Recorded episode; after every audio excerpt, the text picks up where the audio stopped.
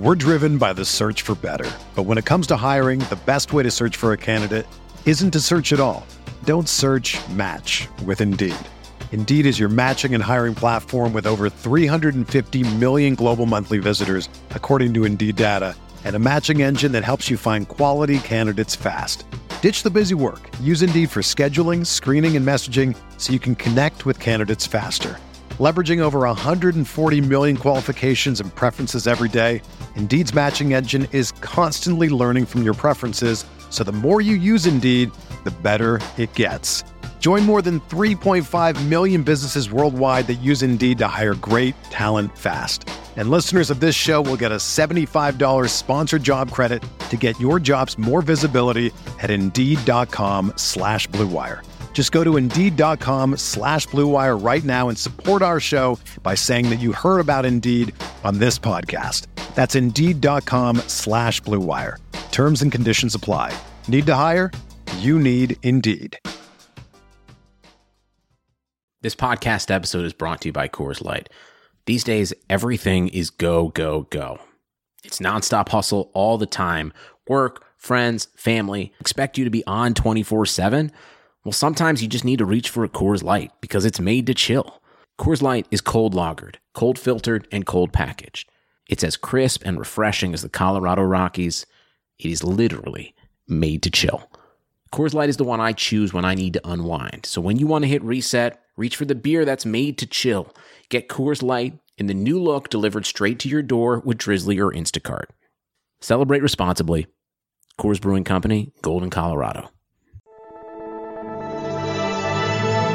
Blue Wire.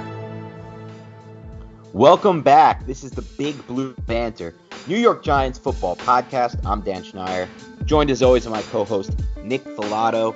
And today we turn the page a little bit from free agency, although I'm sure the Giants will have a few more signings and tricks up their sleeve. And we will touch on the Zach Fulton signing first. But we turn our page from free agency to the NFL draft. We're now in that time period where, listen, we got a month until this draft goes off, and we plan to do a lot of content. We have a lot to catch up on. We got a lot of prospects to hit. We're going to be planning to probably nail prospect a day or something in that nature as we move forward. Then we're also going to have some podcasts breaking down giant strategy for the draft, things we think will happen in draft. We'll have some awesome draft analysts on as guests, but today we're going to continue forward with the draft profile prospect series. And we're starting to get into the nitty gritty. So we're going to dive into some of the top prospects in this class prospects who may be available to the Giants at 11, prospects who we may want the Giants to take at 11. And so today we're doing Ja'Marr Chase, the wide receiver from LSU, who opted out of the 2020 season, or I'm sorry, the 2021 season. Yeah, 2020 season. Sorry about that. After dominating in 2019, I think all the years for me have kind of gone haywire since COVID, and I'm still kind of trying to catch up on that. But Nick, before we dive into Chase, I wanted to get your thoughts on the Fulton signing. What did you make of this? Yeah, so I uh, dove deep into Zach Fulton's tape, and he's uh, he's not great at pass protection, at least in 2020. 2020 was a was definitely a down year for him. His balance was just seemed shot, center of gravity all messed up. His footwork was a mess. It just was not his type of year. But prior to that, I mean, he was a solid guard. He was really good in his first rookie contract with the Kansas City Chiefs, and then he ended up signing a four-year, $28 million contract, 13 million guaranteed with the Houston Texans and he just did not live up to the bill. And he's six foot five, 321 pounds, and he was a big reason why Deshaun Watson was getting hit so much, and he ended up being, you know, incredibly abused back there as a quarterback. But I mean, Zach Fulton had 39 pressures he gave up, 11 sacks in 2020. And when you turn on the film, it's not just bad plays and there's some miscommunications. The offensive line and the team in general was a mess. There's no doubt about that but it was still just not a great it was not great tape. You hope that he can kind of get back to that 2017 form when he was a Kansas City Chief. Things I like about Zach Fulton is that he he is strong upper body wise, but he needs to utilize his base a little bit better to maximize his overall strength because his anchor wasn't really there on film. But I think a lot of that was due to just poor foot technique and placement, things along those lines. Uh, I also look at him as a versatile type of experienced offensive lineman. He's played at center. He's played both guard positions. I think he can come in here. He can compete with Will Hernandez and Shane Lemieux. I don't expect him to win that competition, but this is a low risk type of signing for somebody who is still sub 30 years old. He's only 29 years of age, and hopefully this offensive line can help correct the technical deficiencies that he had with the Houston Texans. So I don't hate the signing, but it's not somebody that I expect to come in and be a great signing for the New York Giants by any means. You just hope that he doesn't repeat what he was in 2020. Yeah, I think you nailed it, Nick. When it comes to the Fulton signing, it needs to be taken in context, and that's that this is a low risk debt move. The Giants did not invest a lot in Fulton.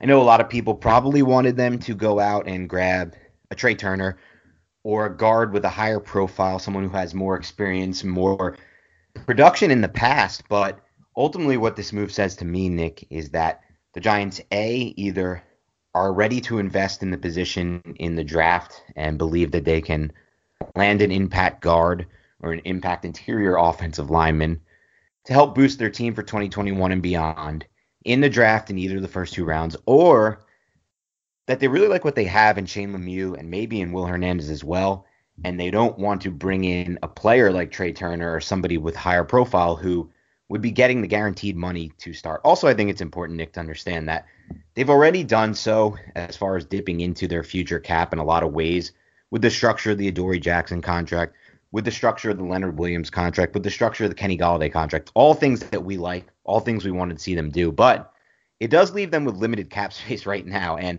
they basically at this moment, and they could do other things to create more cap space. You always can create more cap space by dipping into the future, but at this point, I feel like they've dipped in enough, and I feel like they agree, they believe that as well. They probably don't want to do any more of that. And with the cap space they have left right now, Nick, they're have just about enough to make these type of Fulton type signing level signings, plus sign all their draft picks because they have to pay their rookie 2021 draft picks as well. So it doesn't surprise me that they went in this direction. I will be interested to see what they do in the draft if they have plans to address that or if they plan to roll into the season with Fulton, Hernandez, and Lemieux as their guards. We'll have to see, but I agree with you. My question for you next would be more schematically speaking, Nick. How do you think that, from what you've seen evaluating his tape, Fulton will fit as a run blocker? You talked a lot about him as a pass blocker. How about as a run blocker now in a more power and gap scheme?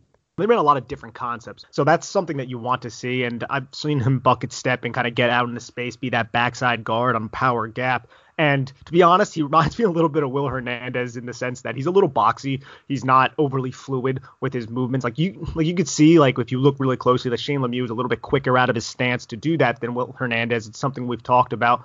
Fulton reminded me a little bit more of Will Hernandez, where choppy steps, taking turns, location ability is adequate at best. It's not exactly his best trait, but as a play side guard, I think he can do a good job if he lowers the center of gravity, plays with a little bit better balance, maximizing that strength and kind of moving those three techniques out of the way or scoop blocking four eye techniques and allowing the tackle to climb to the next level. Does solid job on those ace blocks, which an ace block is the guard and a center combo block. Does I would say a solid job as well on the deuce blocks, which is a guard tackle combo block. So I think overall as a run blocker, you can you can deem him as solid, but he's definitely somebody that you would still want to upgrade from because the Giants are going to look to do a lot of this power gap, and he didn't seem overly fluid doing that. You want to see somebody who's going to be able to bucket step, kick out in into space, locate, kick out the end man on the line of scrimmage.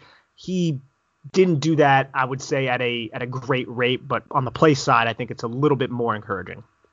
Okay, that's interesting to me. And I also would ask you this because he was a much better player with the Chiefs. They signed him for a reason, the Texans. He had a really nice tra- I'm sorry, career trajectory to that point. Obviously, things haven't gone as well for him since signing with the Texans, though his 2019 season was obviously better than his 2020. But my question for you would be: He has the length, of course. You can look at him and you can know that he's a lengthy prospect, especially for an interior guy.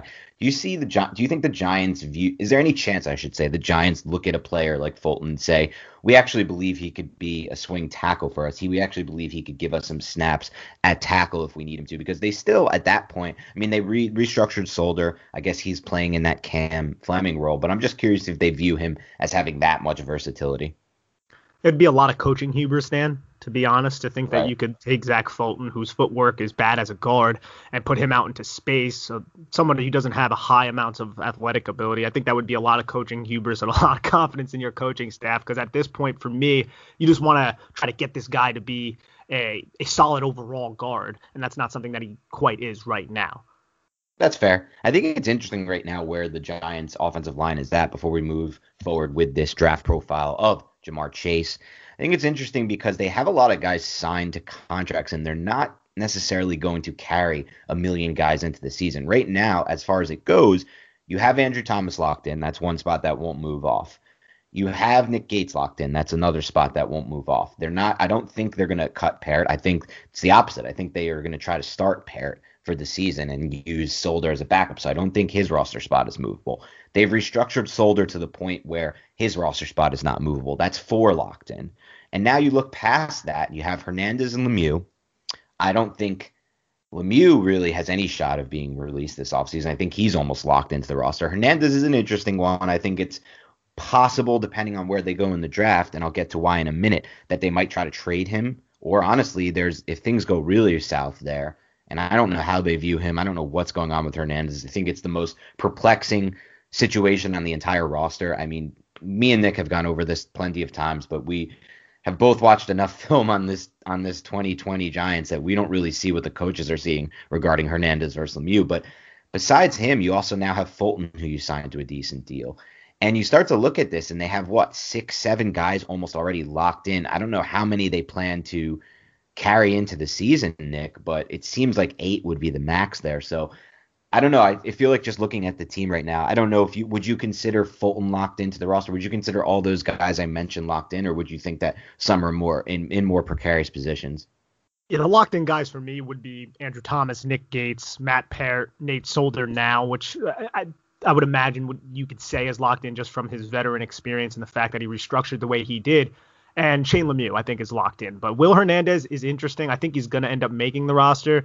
But I, I could see an avenue to where they do release him because he's going to be a free agent at the end of the year. And it didn't seem like he meshed too well with this coaching We're driven by the search for better. But when it comes to hiring, the best way to search for a candidate isn't to search at all. Don't search match with Indeed. Indeed is your matching and hiring platform with over 350 million global monthly visitors, according to Indeed data, and a matching engine that helps you find quality candidates fast. Ditch the busy work. Use Indeed for scheduling, screening, and messaging so you can connect with candidates faster. Leveraging over 140 million qualifications and preferences every day, Indeed's matching engine is constantly learning from your preferences, so the more you use Indeed, the better it gets. Join more than 3.5 million businesses worldwide that use Indeed to hire great talent fast. And listeners of this show will get a $75 sponsored job credit to get your jobs more visibility at Indeed.com slash Blue Wire. Just go to Indeed.com slash Blue Wire right now and support our show by saying that you heard about Indeed on this podcast. That's Indeed.com slash Blue Wire. Terms and conditions apply. Need to hire? You need Indeed. Staff and with this style of offense, which is perplexing to both of us because this is what he ran in college at a high So level. odd. It, it really is, Dan. And then Zach Fulton, I think he can be somebody that they brought in and then is just cut in camp if he just does not live Okay. up to the billing of what they expect him to be. Yeah, I have to take a look and peel back those contract details, but as long as the guarantees aren't super high, I can definitely see Fulton being moved. And obviously, with Hernandez, there really is no cap impact to moving on from him. So I agree with you on that. But it'll be interesting to see moving forward. I think that's all the Giants news we have to catch up on now. So we're going to dive into this prospect profile, Ja'Marr Chase, and we're going to get to hopefully a few listener questions as well. So before we dive into Chase here, let's take a quick break to hear a word from our sponsors. Credit Karma has always been there to help you make better financial decisions. And now they want to help you even more. With the Credit Karma Money Spend account, you can be rewarded for good money habits. Credit Karma Money is a brand new checking account where you can win cash reimbursements for making purchases. Just pay with your debit card, and if you win, you'll be notified on the spot, and your Instant Karma cash will be added back to your spend account. Open your FDIC insured spend account for free. There's no minimum balance requirements, no overdraft fees, and free withdrawals from a network of over 50,000 ATMs. And when you make a purchase between June 8th and June 30th, you'll automatically be entered to win $1 million. Right now, visit creditkarma.com backslash win money to open your free account and start winning instant karma. Go to creditkarma.com backslash win money to sign up for free and start winning. That's creditkarma.com slash win money. Instant Karma is sponsored by Credit Karma. No purchase necessary. Exclusions and terms apply. See rules. Banking services provided by MVB Bank Incorporated. Member FDIC. Maximum balance and transfer limits apply. You've heard us talking about it before, and we're back again to talk to you about hosting your own podcast here at Blue Wire. And there's no better place to host than Blue Wire Hustle. Hustle was created to give everyone the opportunity to take your podcast to the next level. Or, if you want to host a podcast and just don't know where to start, Hustle is the perfect place for you. As part of the program, you'll receive personal cover art, Q&As with Blue Wire's top podcasters, access to our community Discord, and an e-learning course full of tips and tricks. And on top of that, we'll help you get your show pushed out to Apple, Spotify, Google, Stitcher, and all other listening platforms. And the best part is, you can get all of this for only $15 a month, the same rate as any other hosting site would charge you just for the initial setup. So, if you're ready to do more than just listening to us talk about your favorite team, then make your voice heard in Hustle. Acceptance into this program is limited, so get your application in today. To apply, go to bwhustle.com/join. Check out the description box for the episode to find out more, but that's bwhustle.com/join. All right, Ja'Marr Chase, six foot one, 205 pounds, a four-star recruit. 24 Sports actually had him as the 19th overall receiver in that class. He was supposed to go to Ole Miss.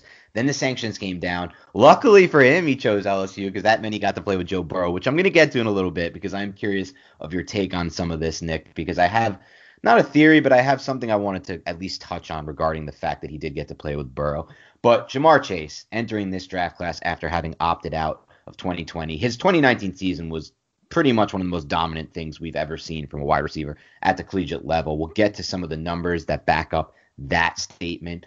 But before we do any of that, Nick, I wanted to start by saying with Chase, one, is he your wide receiver one overall in this class from what you've seen so far? And then two, break down some of his strengths before we get into maybe some of his weaknesses.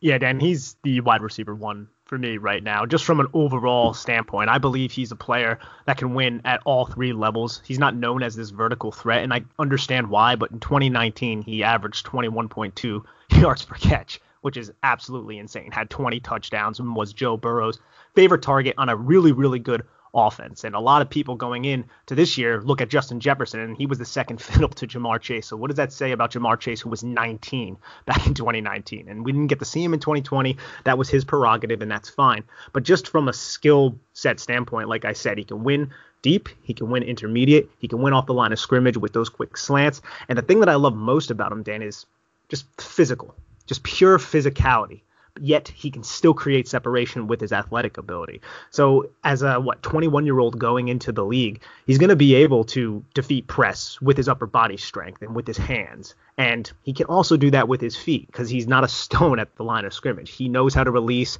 he knows how to stack on top of wide receivers and then create separation, whether that's going to be on a dig route, deep dig route, post route, out route comeback. He sinks his hips and comes back to the, uh, the sideline really well, comes back towards his quarterback to allow the quarterback to find him in an open space. And I think he's an incredibly smart receiver from what I've seen on tape, just kind of finding voids and zones and really providing a target for his quarterback just in general.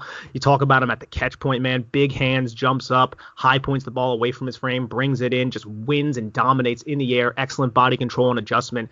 And you just really love to see it. He doesn't have that burner type of speed that Jaylen Waddle does. He's not as explosive as that, but he still has a good amount of burst and excellent athletic ability. So I think when I just look at all the wide receivers, and I watch the the top ones, I still want to get to Rashod Bateman's tape. I've seen him before, but I want to get to his tape. When I look at all of these wide receivers, Ja'Marr Chase comes away as my number one. Yeah, I think we're in lockstep there, Nick. He's my wide receiver one, and it's funny because off pod you said it best. You said I just from watching a few minutes of Ja'Marr Chase, you're like, I know this is going to be a Dan Schneier type receiver, and you're right because it, it's 100 percent what I'm looking for in receivers. It's not that I don't like those bursty, speedy, small guys. It's just that I know this skill set has a much better chance in my mind of translating because this skill set doesn't require good offensive coordinators and good play calling to get players in space. This skill set doesn't even really require great quarterback play because he's the type of player who all you have to do is put the ball near him and he's going to make a play on it and he's going to come down with the catch and all and also he just like you said he beats press coverage so well. He beats all kinds of coverages so well with his upper body strength and with his feet. So that's the first thing I wanted to touch on here regarding Ja'Marr Chase because he's obviously, like you said, not the greatest athlete. But from my opinion, and I'm curious what your thoughts are on this.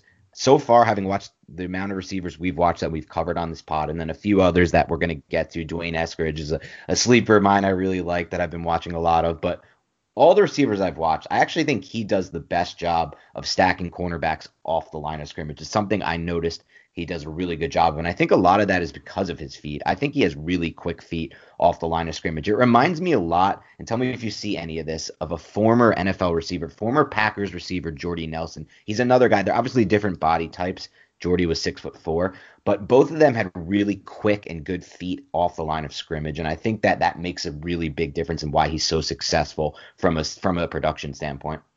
I don't think that's a terrible take whatsoever, Dan. And I remember before this was like months ago, before I watched Ja'Marr Chase, I told you I was like, hey Dan, I thought Ja'Marr Chase was six foot four, and then I started watching his tape, and I was like, oh wow, he's a lot shorter than that because Ja'Marr Chase is just over six foot.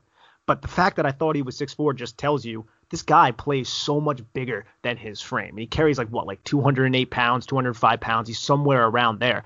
This guy plays so much bigger, yet he still has that athletic ability that we were talking about and that burst. It's not quite Jaylen Waddle, but it's still there. You, you love to see receivers at a young age of 19 be able to play bigger than they actually are and dominate at the collegiate level in the SEC. You want to see domination. He had that. Did he have Joe Burrow throwing him the football? Yes. But Ja'Marr Chase made Joe Burrow a better football player.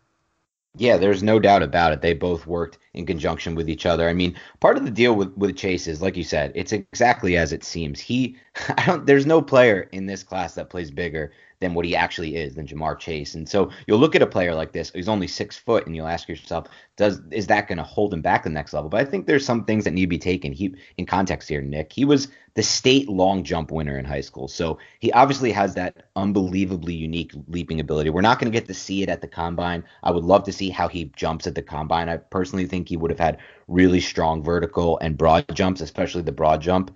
And I think that makes a big, big difference in translating explosiveness to the next level. But he was also it, here's the thing with Chase. It's like you can look at players and you could look at receivers and you could base things. You could base your projection on is this guy six foot four, 210 or 215 pounds, and does he run that four three at the combine and think that's how you project forward? But Chase may not have all those flashy, sparkly combine type numbers, but he has the production to back it up, and there's a reason why he was productive. It's not it's not because of those traits. It's because He's a really good receiver. He has really quick feet off the line of scrimmage. He does an excellent job stacking. He does a really good job tracking deep balls. We'll get to the deep ball production in a bit because it's out of control. He has really good upper body strength, which plays a huge role in making him who he is. And he's a great jumper and he has great body control. He has all the traits that you would want besides maybe, like you said, the height, the straight line speed, um, but in, in high school, he had he was really a dominant player there as well. He caught 115 passes for 2,200 yards and 30 T- TDs in his preps career, and then he carries that over, and it's like, look at what he did. Um, just take a look at some of the some of the numbers here, um, and why I think Chase is. And I'll get your take on this, Nick. But I think Chase is actually the best vertical wide receiver in this entire class. Which again, people will look at and be like, but he's only six foot and he only runs the four, whatever it would be if he actually had to run the combine. But none of that really matters because I think part of the reason why he's such a great vertical receiver is the other traits we went over. So here's some of the numbers, Nick, and I think it back it up. He had 24 catches in his 2019 season of 20 plus yards that traveled in the air. That's out of control. That was the most ever recorded in a college season by far. 24 receptions of balls that travel 20 plus yards in the air. It's insane. Um, and so what do you think gives him the ability to? What do you think makes him? First of all, would you agree that he's the best vertical receiver that you've seen so far? And if not, tell me who it is. And then also, what do you think makes him so successful on these 20 plus yard passes in the air? Well, I think him and Jaylen Waddle are just two different types of receivers who win vertically. Jaylen Waddle does it more just from sheer speed, more of a Tyreek Hill esque to make these kind of comparisons. Ja'Marr Chase is more athletic ability, yes, but also just physicality at the catch point. I think ways that he, reasons why that he has success there is because he has excellent tracking ability, concentration ability, and then he uses his body very, very well. And he also adjusts to balls very, very well while he's in the air. He's just incredibly balanced and very good in these contested catch situations. He doesn't allow defenders who are even trying to like subtly kind of pull on the back of his jersey to affect him whatsoever because he has such good core strength, such good upper body strength. It really just comes down to just physicality, concentration, body control, and adjustment. All those things while he's in the air. He's able to do that, which is incredibly hard to do. And that's one of the reasons why he's so effective vertically. And then it comes down to his hands, Dan. He just has incredibly strong hands at the catch point, and he doesn't allow smaller defensive backs or even defensive backs who are bigger than him to really kind of get in there and really affect the catch point on a consistent level. He wins those in those areas, and he also has that great, very good lower body explosiveness to allow him to kind of leap up and make those really tough contested catches. Yeah, and the advanced stats also back that up as well, Nick, because he had he was charted by Pro Football Focus as having 16 contested catches in 2019. 16, that's crazy. That's the, those like if you knew contested catch numbers, I don't have the context in front of me to kind of break down the rest of the prospects or really just all of college football receivers because I think that, that would be even better for context. But 16 in one season is just an absolutely absurd number of contested catches for their charting metrics. I think you said it best. It's like you look at some of these players. It's I remember this. My favorite one is DeAndre Hopkins, Nick, because I remember going into that draft. My buddy Robin, who's actually really good at this kind of projection thing and evaluating NFL talent, I think he's got a great eye for talent. He's not he's not in the industry, but I think he could be. And he had Hopkins as a top five pick in that class. And I remember Hopkins ran, I think it was a four five five, either a four five five or a four five seven in the forty. And then it just completely tanked his draft stock. I think eventually the Texans drafted him in the late 20s, I believe. It's either the mid 20s or the late 20s in round one. But some of what makes Hopkins one of the three or, you know, two or three best receivers in the NFL right now, which I think anyone can agree with, is what is the things that you just broke down with Chase, Nick. It's why I get so excited about a prospect like Chase. It's strong hands at the catch point. Hopkins has maybe the strongest hands at the catch point of any receiver. It's upper body strength. It's the ability to adjust to the ball in the air. That's just like the balance you talk about. These are things that won't exactly be tested at the combine. These are things that nobody really has any kind of, you know, I guess tangible numbers to base him off of. Like you can't say he ran, you know, you can't really judge um, body control the way you can judge, I guess, deep speed. But these are things that really matter at the next level. So I'm really interested to see how he projects. I want to go over something else with him. What do you think of his ability post catch? Because Chase actually had 22 broken tackles charted by Pro Football Focus in the 2019 season. So while he doesn't really project this like on paper as the the typical post catch type receiver, Nick, because he doesn't have that kind of Jaylen Waddle elusive, or I'm sorry, speed and twitch. I think given his total strength and his total profile based on that, he actually is a really good after the catch receiver as well. What do you think of that? No, absolutely. I think he has a first gear and he has a second gear that he can hit whenever he's in space that can really challenge safety's angles. And I also think a lot of these college defensive backs trying to go in and make these arm tackles on him, it was comical to watch because he's just going to run right through them. And I think that's something that's going to be translatable to the NFL because you would imagine NFL, the professionals are going to be able to tackle at a high rate, but they still have sloppy technique a lot of the times. And we, sadly, as people who follow the Giants, we're well aware of that. So they, they go in and you try to arm tackle him. He has that just pure strength to run right through your arm tackle attempt. So I think just his ability to make people miss, I would say that's solid. And then his ability to run through weak tackle attempts is good to excellent, to be honest. And again, he's still just a kid. He's going to grow into his body even more, which is excellent. I mean, there, it, there's no surprise, man, that Clemson's AJ Terrell, Alabama's Trevon Diggs, and Mississippi State's Cameron Dantzler all 2020 draft selections, Terrell and Diggs both being in the first round, stated that Chase was the most difficult coverage assignment they had in college. Yeah, and not only was he the most difficult coverage assignment he had in college, he, dominated them. And same goes for Henderson because he had a matchup against Henderson as well. It was another first round pick from the year before. Um, and so really, he's every. This is the thing with Chase. Literally every great corner they tried to throw at him in the best conference, he's dominated and he's been the most difficult to cover. The stats completely back him up. The only like the only thing you could say about Chase is he's not big. He's only six foot, 200, and he doesn't. He probably doesn't run a good 40. Even though when you watch him, you could tell that this guy has build-up speed. Am I right? Yes, definitely. He has that first gear. He has that second gear. And I, I won't even say it's like a build up speed like a Nico Collins, like we talked about, where he just kind of like uses his long strides to open up a speed. I think Chase has much more athletic ability and a little bit more twitch than that. Yeah, sure. Agreed. I just feel like if people point to that 40, it's like, yeah, but if you watch him, the 40 doesn't seem to be like if, if you watched him, I don't think you would ever have questions about his speed is all I would say. Though again, translating to the next level maybe. But then you look at the production, man, it's through the roof. At 19, just this is just the context to me here is crazy, Nick. At 19 years old, matching up against the best corners in the nation at the college level. He had 84 catches for 1,780 yards and 20 touchdowns in an offense that also had Justin Jefferson, who was basically the best rookie in football last year, Clyde Edwards-Helaire, another first round pick, and Terrace Marshall. Like, despite having those competition, he had just dominated 84, 17, 80, and 20. It's insane. That ranks number two in SEC history um, for receiving yards in a season. 1780, and it ranks number two in SEC history for receiving touchdowns in a season with 20. He had eight career 100 yard games, three career 200 plus yard games. And it's just the, the, the, raw production there is crazy to me. But part of the reason I wanted to touch on why I think he's the best deep ball receiver, Nick, I want to give you a little context on some of the advanced stats on the deep balls and then tell me what you think about this. On deep balls, 14 of his 20 touchdowns in 2019 came on passes that traveled 20 plus yards in the air. He was 24 of 36. It's insane efficiency on deep passes. Like part of that goes into Burrow, which we'll get to later, because Burrow is literally dropping balls in most of the time. He's that good. But 24 of 40 of 36, he had a 138 passer rating, uh, from I'm sorry, quarterbacks at 138 passer rating when targeting Chase on deep passes. He had 900 plus yards on balls that traveled 20 yards in the air, seven contested catches on those passes with just one total drop. It's it's insane. It really is. Yeah, it's absolutely insane, and it just makes you think, what can he do at this level, at the NFL level? Like, I think all this is incredibly translatable, and that's why I feel like he's going to be the first receiver selected in a top 10 pick.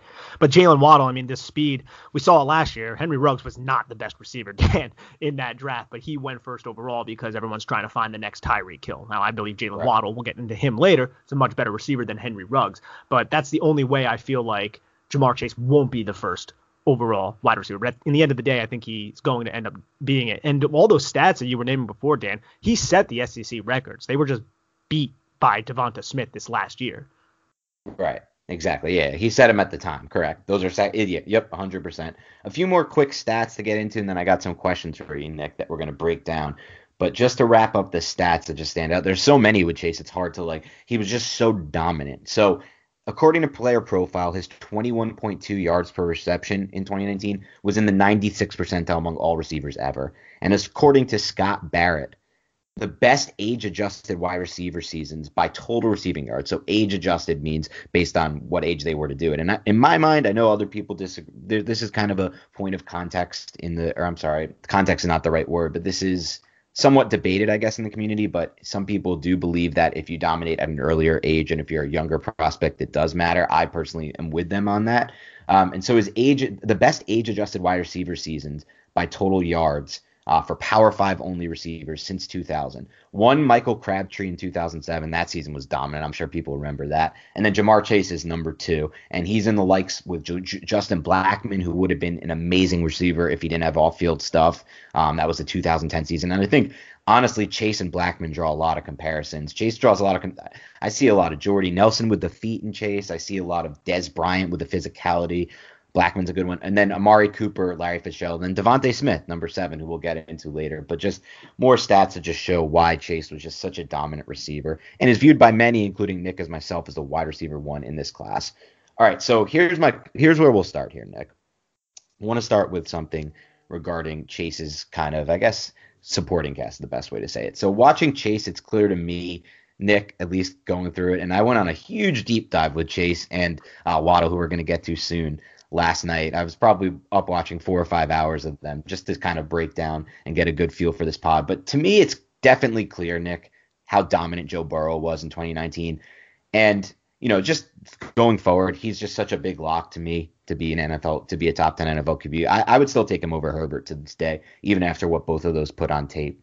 But as I'm watching him just layer perfectly placed balls to chase, my question for you, Nick, is does that concern you at all with his projection or going to the next level? Just give you any pause when it comes to the stats we went over or anything of that nature? The fact that he played with literally one of the best quarterbacks that any of these pros, easily the best quarterback any of these prospects played with, and just one of the best prospect or I'm sorry quarterbacks you can play with at the at, at the collegiate level. No, that doesn't give me any pause. Was the LSU offense really, really talented and filled with a lot of NFL type players like Justin Jefferson, Clyde Edwards Helaire. Yes, they were. But to me, Ja'Marr Chase was the brightest star there, excluding Joe Burrow because he was the quarterback and Joe Burrow had an excellent season. But let's not forget, season before Joe Burrow just broke out everywhere. He was kind of a no-name type of guy. No one was talking about him being a you know day two pick. They were talking about him maybe being a sixth or seventh round pick, and he had that incredible 2019 season. And there's a lot of reasons why that 2019 season happened. Everything kind of came together, but Ja'Marr Chase was a big reason for that. And he's going to be playing with an NFL quarterback who's going to be able to deliver a lot of pinpoint type of passes. So I think it's very, very translatable to the next level. Yeah, it's interesting. I would say that it doesn't give me pause, Nick. Like it's not as in like a red flag or anything, but I think it should be accounted for, and I and I think that I, I'm not to, not trying to shoot like poo poo what you said. It's true. Burrow did break out onto the scene, and he wasn't as good without. And and obviously that talent should be accounted for that he got to play with. But watching him in Cincinnati last year with one of the worst offensive lines in football, it was clear to me that Burrow is is the real deal. And I do think playing with a quarterback like that helped his numbers for sure. And I think even just watching the film, you can see some of these these the ball placement on some of these plays that Chase made was just pinpoint, just as perfect as it gets. And some of these plays, man, Burrow is in a really nasty pocket and just uses that he he does a really good job with his feet of kind of maneuvering in the pocket and getting him to a different launch angle point where he can get the ball out. And I think that's one of his best traits, Burrow. I think some of the plays he made, Chase, were were due to Burrow kind of maneuvering the pocket. But having said that, like you said, you can see that if you just focus on Chase and you're not even looking at the quarterback on the play, you could see all the the things that he does that makes him dominant. So I'm with you on that. The stats that you went over before kind of allude to that as well because there were so many contested catch vertical situations where yes, Joe Burrow threw a good ball, but still that receiver needs to win at the catch point, a one-on-one, sometimes two-on-one situation, and Chase did that at a high level. Yeah, there's no doubt about it. Okay, Chase clearly isn't a 4-4 flat straight line runner. He's we're not going to get his 40 time, and if we do, it, it it's not going to be comparable. But he's obviously not going to be like Jaylen Waddle in that regard. But at times we've seen dominant college players not translate right away because and this is for all positions, I'm, I'm saying, Nick, because the speed takes an unpredictable jump at the NFL level. Clyde Edwards Helaire, someone that comes to mind there. I feel like with Edwards Helaire, you watched him on film at LSU and he looked like he was just such a lock to beat one of the best running backs in the NFL. And then once he got to the NFL level, you start to watch him there with the Chiefs, and it's like that little half step, that little difference in the jump of speed actually, to me, made a huge difference with Helaire because he's not really the greatest athlete. Does that concern you at all with a prospect like Chase or no? No, no, I, I wouldn't say that it overly concerns me. I th- again, I think you take it into the evaluation that he doesn't have incredible elite type of athletic traits, but I still think it's NFL good athletic traits.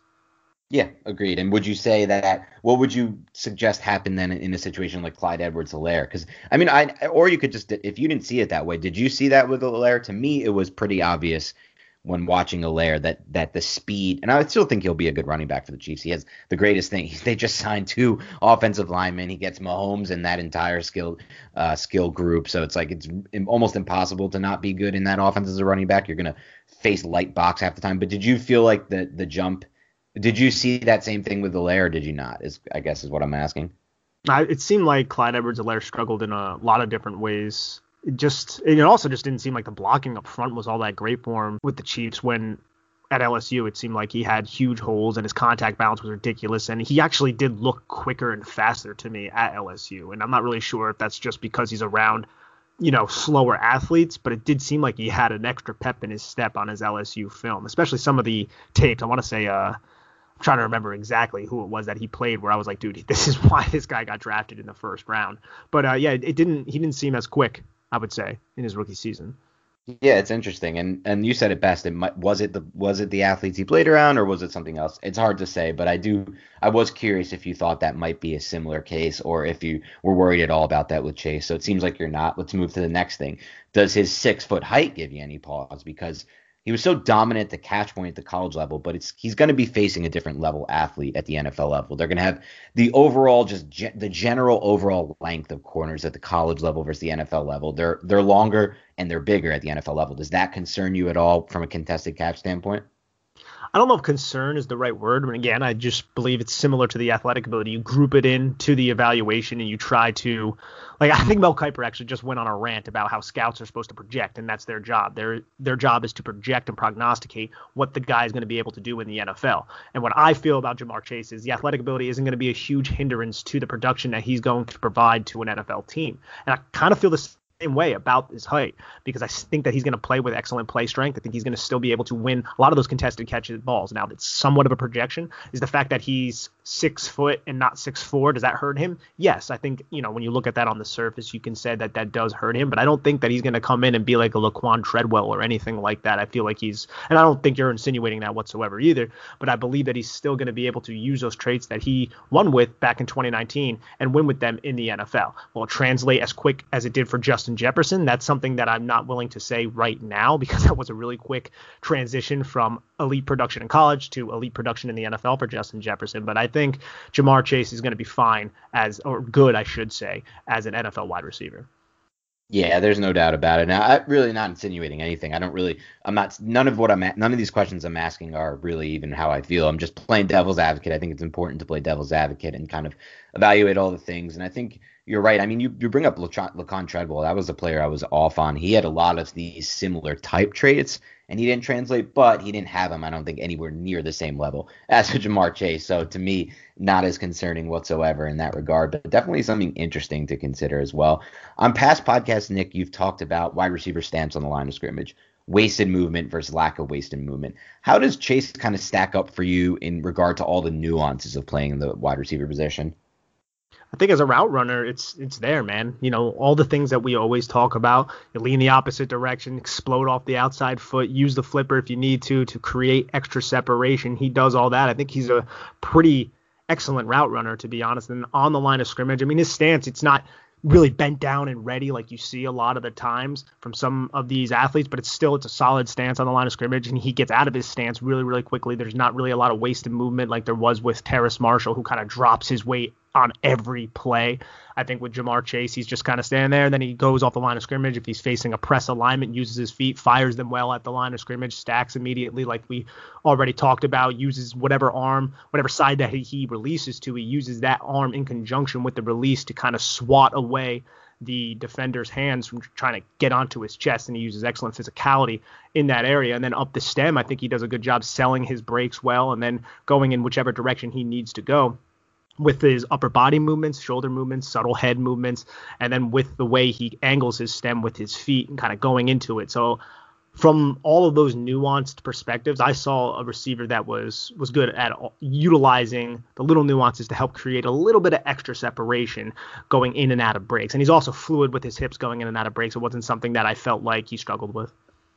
Yeah, I think that's important to note because sometimes people might overlook the little nuances of playing the position, but ultimately, to me, they could at times be more important as far as translating to the next level as just like the stupid differences between a 4-4-1 and a 4-4-9 in in shorts with no pads on that people are making such a big deal about and things of that nature. Um, question for you regarding Chase's shiftiness because I, I don't think he was the shiftiest of wide receivers. Again, he had really good uh, create he created a lot of for, uh, missed tackles and forced missed tackles because of his strength. But as far as his shiftiness goes, do you think that will impact him as all at all as a route runner at the NFL level? I know it didn't at the college level, but at the NFL level, as far as making cuts in and out of his breaks, how would you rate uh, grade him in that regard, and where do you see that translating? I look at him and I saw a receiver who could bend. I saw he, could bend in and out of his breaks. I saw him be able to sink his hips and still explode out of breaks, not losing his momentum. And I saw someone who could vary his tempo up the stem to kind of disguise breaks and disguise routes. And I also loved how he accelerated when he really turned his jets on. And what I have written down here leans into his breaks to create extra separation at the break point, has no issue separating with athletic traits. That's what I have written down in the evaluation I did for him on Giants Country for Sports Illustrated. So I don't necessarily think it's going to be an issue. Okay, cool. All right. Here's the nitty gritty of it. How do you feel? Do you feel like he would fit Jason Garrett's system? How do you see him as a fit in this specific system for 2021? Oh yes, I mean I think Ja'Marr Chase he has those prototypical X type of traits. He doesn't necessarily, I guess you could say, have the height, but he's still somebody that can be on the line of scrimmage and be able to defeat jam and press alignment. So I think you could slide in there. Now we have Kenny Golladay, the New York Giants. So you look at it and you say, do you really need that? But I also think Chase is also somebody you can line up in the slot if you have to. Now he's not ideal. I think someone like Jaylen Waddle would be better in that, but he spent 17% of his snaps in 2019 in the slot. I think he could be a Z receiver that you can move around, motion around, get him matched up against whether it be a a smaller cornerback or whatever you want to do, try to mix up the defense's man coverage assignments to really take advantage of mismatches. I think that's also something that he can do. I, I don't necessarily think he is isolated to just be an X receiver. Now, the translation into Jason Garrett's offense, I think he would do excellent with those quick spacing concepts, Dan. I think he would be excellent with those quick curls, with those quick slants off the line of scrimmage and the slant flat. And I think he obviously, like we've already said, has that vertical ability. So I think it would be a seamless transition. And I think he could translate into a lot of different offenses, if I'm going to be honest. Yeah, I think you're spot on there. And again, I, I feel like with Chase, and as far as how he would translate, he would step right in. He's actually had some snaps in the slot. He didn't play much in the slot at LSU because they did have Jefferson and they did have a little bit of Marshall there, but he can play that role if need be. I think a lot of receivers can, honestly. I think the best coordinators are moving some of their X and number one receivers into the slot to get good matchups. So hopefully that would happen if they drafted a player like Chase. Um, here's my next question for you. Would he be a run to the podium type pick for you if he was somehow there at 11? No, I wouldn't say run to the podium because it would depend on who else is available. Like if Penei Sewell was available, he's somebody I would have to consider just because the offensive line is a huge need, and I see a ton of upside with Sewell. Like I still think Ja'Marr Chase is a better prospect than he is right now from a technical standpoint, but I, I believe uh, the, that addition would make the Giants a better team of a stud offensive lineman rather than a really really good wide receiver. So I wouldn't say he's a run to the podium. I would have to consider who else is around, but I don't envision Ja'Marr Chase being around. And, and one more point on Chase that I want to bring up, and we haven't really touched on his character. He was elected to wear the number seven LSU jersey for the 2020 season before he ended up opting out. And that's a huge deal in LSU. It's an indication of his leadership and his intangibles on and off the field. So that's what the team and the coaching staff felt about him. So it kind of just speaks to his character as a player on and off the field. Yeah, no doubt about it. So I assume if he's not a run to the podium pick, he's also not a player you would consider trading a day two pick for to move into the seven, eight range if he was starting to slip. No, I'm not. I'm not about the Giants moving right now. It's moving up, I should say. I would be much more open to them moving down, but I'm more about sitting tight at 11 if they're not going to move down and then take BPA.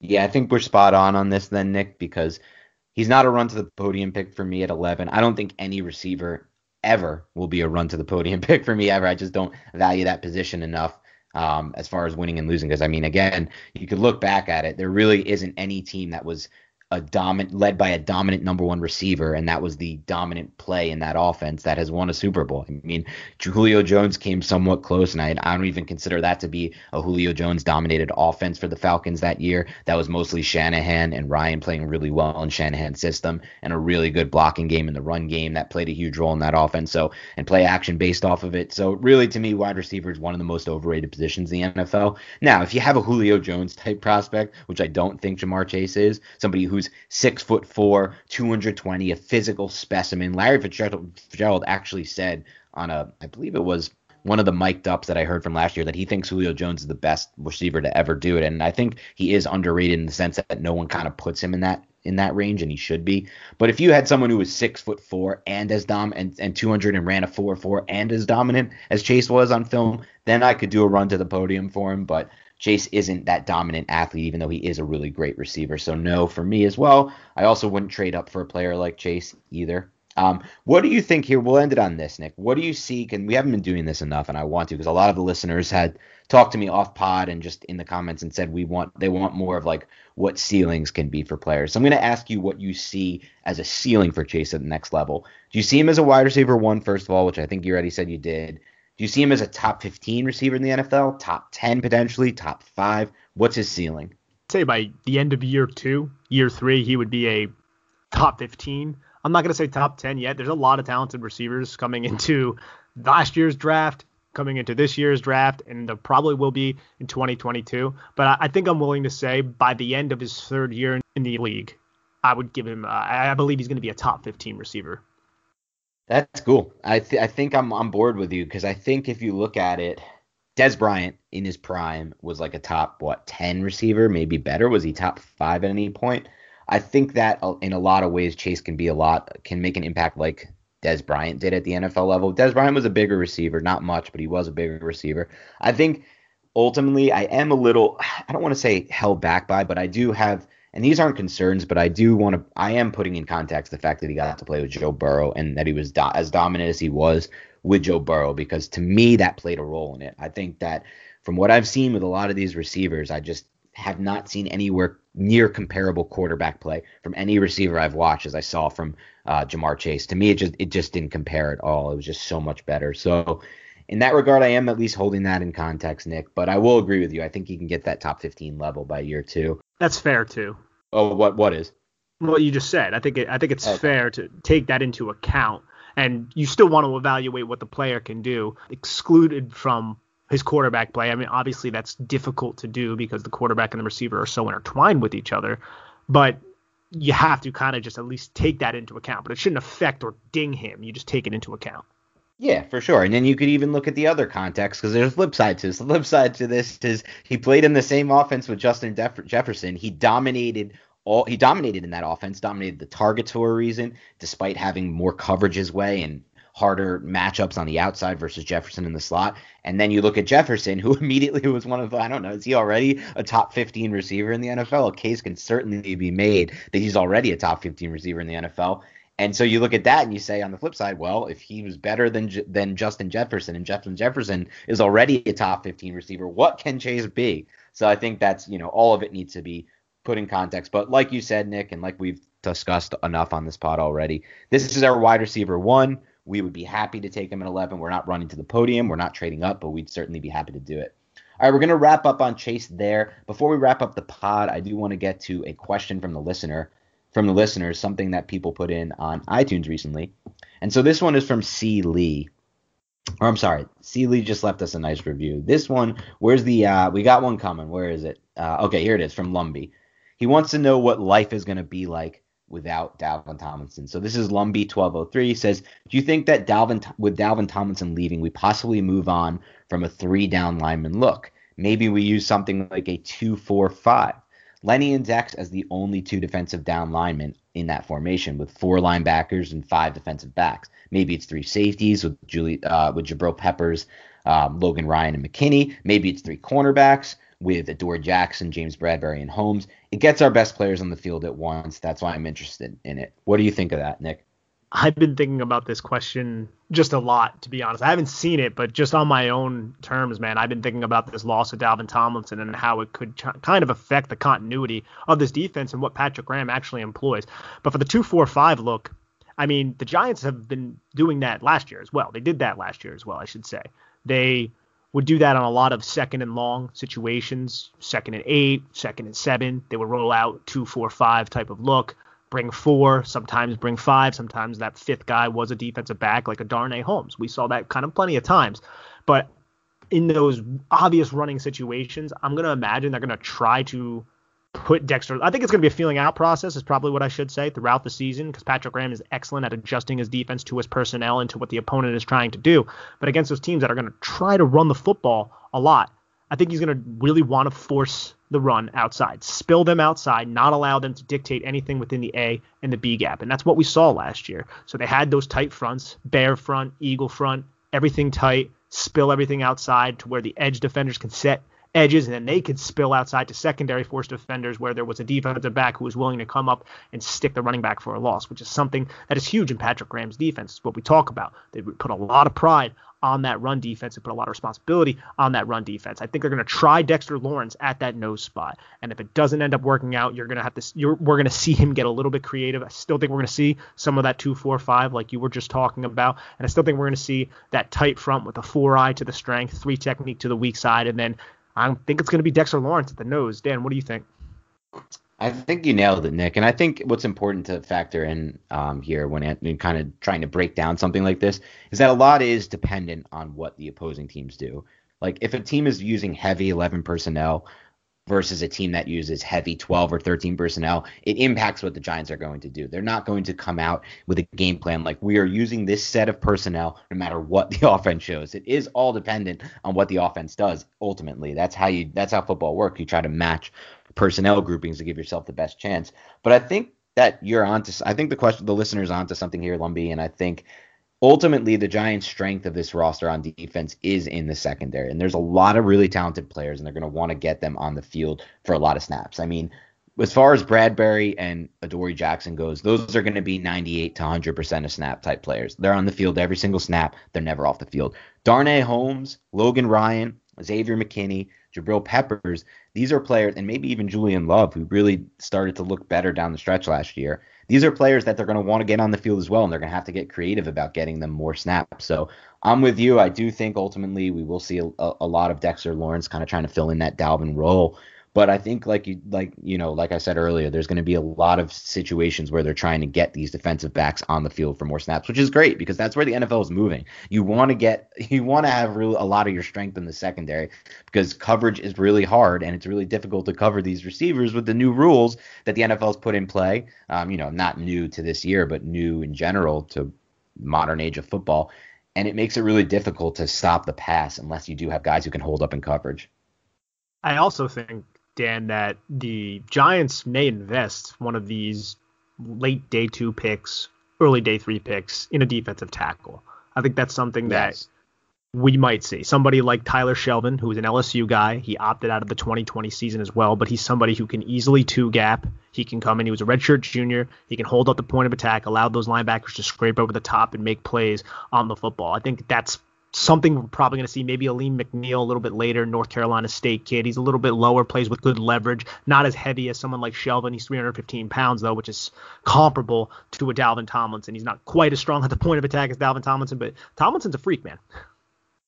Yeah, there's no doubt about it. I mean, anyone who's followed Dave Gettleman long enough through his years with the Panthers and the Giants knows that he's not he's not afraid to take a defensive tackle. He wants to take a defensive tackle, and he you know that he was pained to have to let Dalvin Tomlinson go. He knew it was the best decision for this franchise based on the strength of their roster already at IDL and based on what they could do in free agency as far as upgrading pass first positions like wide receiver and corner. But you know it hurt him, and you know he doesn't want to get this defensive line any weaker than it is. So I think you're right. I think people aren't expecting it, Nick, but I think that one of these draft uh, selections could be used on another interior defensive lineman.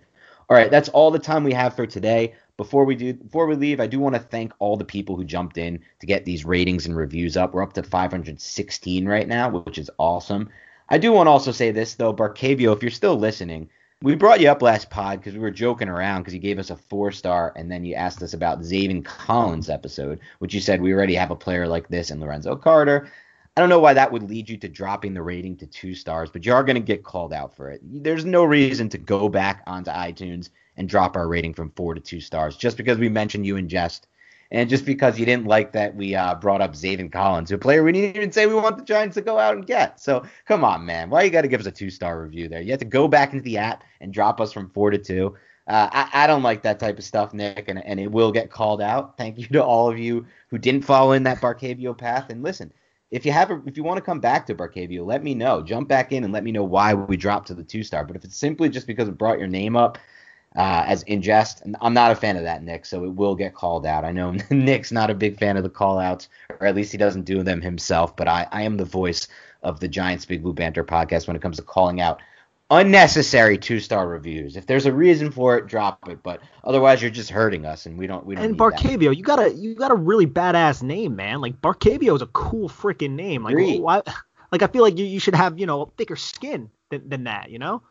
Yeah, I don't even think we said anything bad. I think we just brought up the review, the four stars, a joke to try to get us up to five. But if we knew that was going to drop us from four to two, man, on a re, you know, re jump into the app and you fire back, you look at your rating, you see the four star, you, you don't change it at all. It's still about Zaven Collins. You're interesting. Even the rating seems nice, interesting listen. But the Giants already have a player like Zaven Collins on the roster. They don't need to spend a day one or two to acquire him. Agreed, Barcade, but we don't want the Giants to spend a day one or two pick on Collins, really. We would be intrigued if they took him at 42 because I think he'd be cool in Patrick Graham's system. But again, to drop from four to two, it's it's a tough life uh, for us here. I do have a question. Like, I agree. I don't want to draft Zaven Collins. I don't don't think that's the way the Giants should allocate. If they allocate towards the inside linebacker, it's got to be Micah Parsons. But who exactly do the Giants have on the roster? It's like Zaven Collins. That's what I want to know. Yeah, nobody, and I think he'd be freaking cool in Patrick Graham's system. It's a risk, obviously, but well, he, according to him, he thinks Lorenzo Carter is the same player, um, and Cam Brown as well. I don't know if I'd agree with that personally, but again, I mean, that's your I, opinion. That, We're not going to knock you for that behavior. But again, please do us a favor, Barcavio. Listen, if you're still listening, Barcavio, and this is a lot of airtime for Barcavio, but please go back and help us get to five stars. We want to make this podcast as strong as we can, but we need your help. So anyone else who hasn't actually rated or reviewed the podcast, and I ask for it every time, um, a lot of you have done it already, but please do us a favor. Go to iTunes, hit that rating and review button, give us five stars, please. If you write in a question, it will always get answered on the podcast. We have this. The only question we actually had was the one we went over already from Lumby. But if you have questions that you want answered on the show, the best way to do it is to just write a review and ask it there because we will be answering all that. If you want to help us grow as well, there's other ways to do it. Follow us on Instagram at NY Big Blue Banter. That's NY Big Blue Banter on Instagram. And then obviously the last thing you can do is join us for our live Q&A show every Tuesday night at 8 p.m. Eastern. Every Tuesday night 8 p.m. Eastern on the Locker Room app. It's basically like a call you call into a radio show. You hit request to speak, we chop it up with you. We'll talk football anything you want. So follow us there as well. Otherwise, have a great rest of your week and we'll talk to you soon.